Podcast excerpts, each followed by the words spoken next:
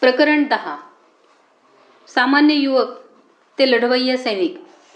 एक जबरदस्त प्रवास. कौटुंबिक आणि शैक्षणिक वातावरण समजून घेतल्यानंतर आम्हाला महाविद्यालयीन तरुणांबद्दल जास्त उत्सुकता होती. द्रोरच्या मनात काहीतरी वेगळेच होते. त्याला आम्ही एकूणच इस्रायलची सुरक्षा व्यवस्था समजून घ्यावी असे वाटत होते. कुटुंब शाळा आणि मग आय डी एफ म्हणजे इस्रायल सुरक्षा दल अशा क्रमाने आम्ही पुढे जावे असे त्यांनी आम्हाला सांगितले. तसे त्याचे म्हणणे अगदी बरोबरच होते. बारावीपर्यंतची शैक्षणिक प्रक्रिया आम्ही प्रत्यक्ष पाहिली होतीच. आता बहुधा सगळ्याच तरुणांना शै सैनिकी प्रशिक्षण सक्तीचे होते हे समजले होते. युवकांसाठी तीन वर्ष आणि युवतींसाठी दोन वर्ष. केवळ धार्मिक आधारावरच काही लोकांना या सक्तीच्या प्रशिक्षणातून सूट होती.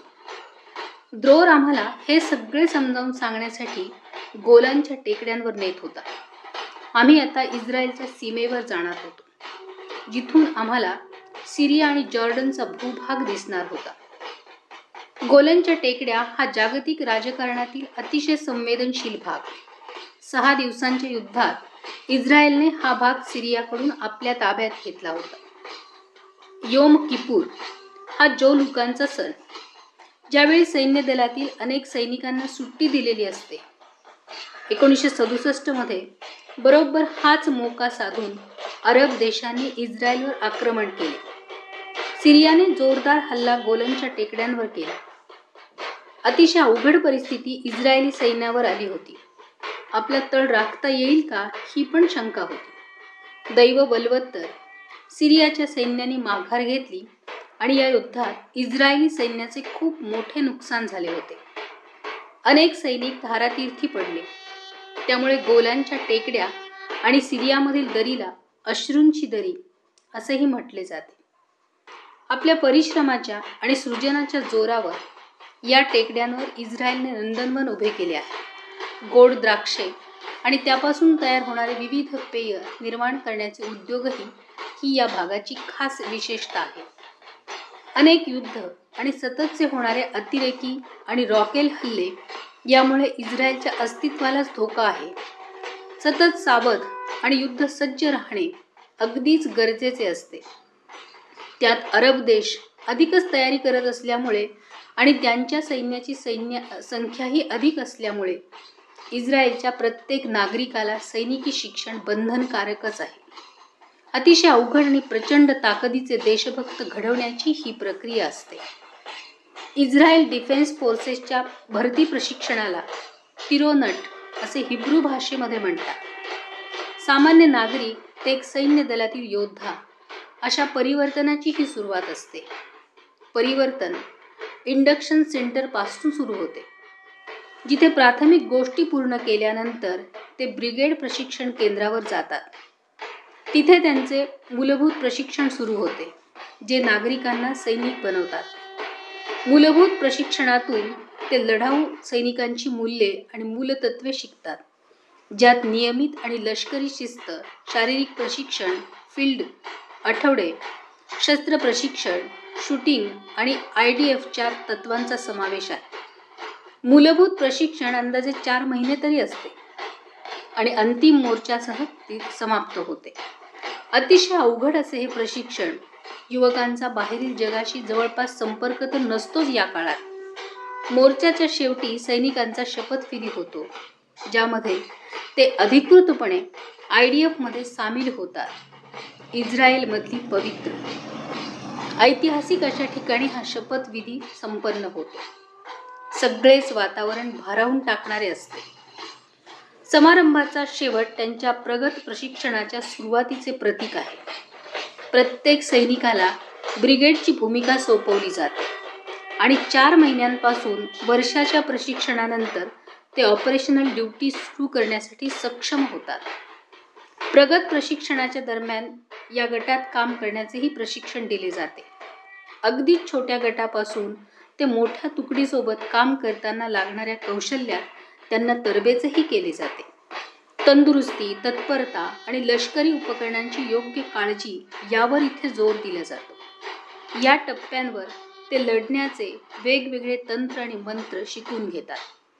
उदाहरणार्थ कॉम्बॅट इंजिनिअरिंग कॉपर्स माइन माइनफील्ड्सचे बोगते आणि सुरुंगाच्या टेकड्यांसारख्या अडथळ्यांना हाताळण्यासाठी गाड्या चालवणे. याचवेळी कॉम्बॅट इंटेलिजन्स कॉर्प्स माहिती गोळा करण्यात अनेक जमिनीवरील धोके ओळखण्यात माहीर होतात.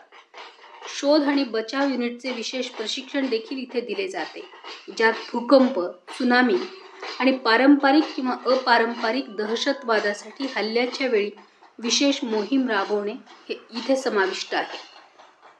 आय डी एफ लढाऊ सैनिक बनण्याची अंतिम आणि सर्वात मोठी पायरी म्हणजे मसाकट्टा बेरेट मार्च सैनिक शस्त्रे दारुगोळा आणि स्ट्रेचर्स घेऊन रात्रभर कूच करतात.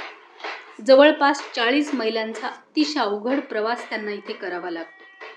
त्यानंतर खास समारोह आयोजित केला जातो आणि कुटुंबाच्या उपस्थितीत समारंभपूर्वक त्यांना युनिट बेरेट मिळते. एकूणच या प्रशिक्षणात देशाचा आणि ज्यू लोकांच्या इतिहासाची विविध लढाया आणि चढायांची ओळख त्यांना होते. अतिशय शिस्तबद्ध असा हा दिनक्रम असतो. मानसिक आणि शारीरिकदृष्ट्या प्रचंड ताकदीचे सावध सतर्क आणि खास करून चाणाक्ष सक्षम योद्धे या प्रशिक्षणातून तयार होतात. इस्रायलच्या सैनिकी ताकदीचा आणि पराक्रमांचा अनुभव घेतल्यानंतर प्रत्येक तरुणात जबर आत्मविश्वास निर्माण होतो. आपत्ती व्यवस्थापन नेतृत्व संघटन या कौशल्यांमध्ये प्रत्येक युवक तरबेज होतो. ड्रोर आणि त्याचा भाऊ रोनेन याने आम्हाला खूप व्यवस्थित हे सगळे समजावून सांगितले. ते स्वतःही त्या प्रक्रियेतून गेलेले असल्यामुळे आमच्या बहुतेक प्रश्नांची उत्तरे त्यांनी समाधानकारकच दिली. गोलांच्या टेकड्यांवर चढाई करून आम्ही वरच्या सपाट भागावर आलो.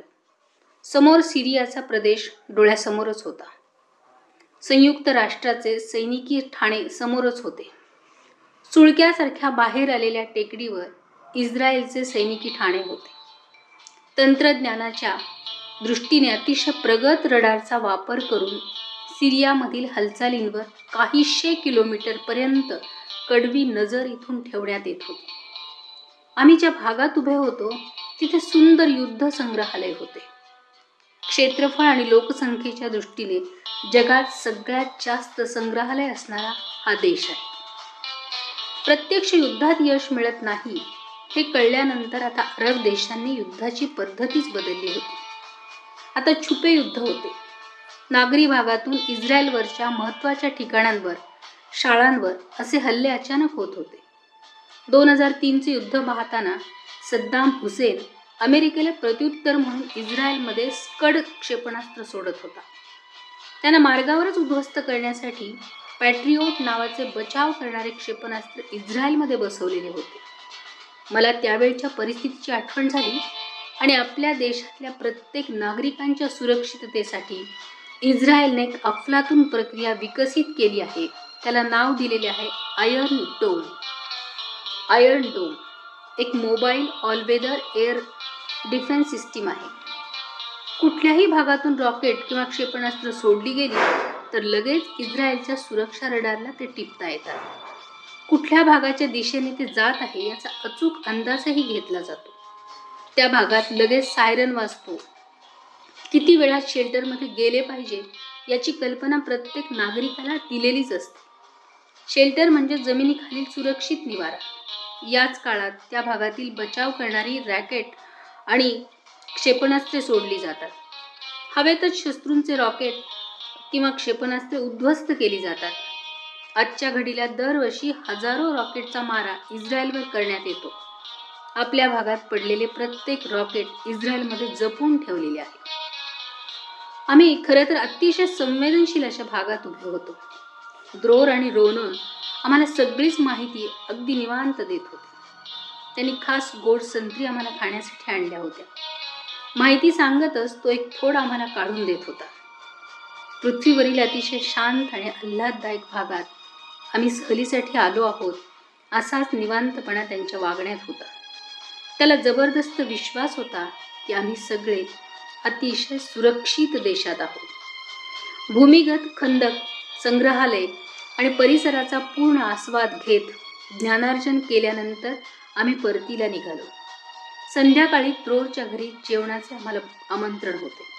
आणि सोबत असणार होते बरेचसे इस्रायली तरुण मित्र.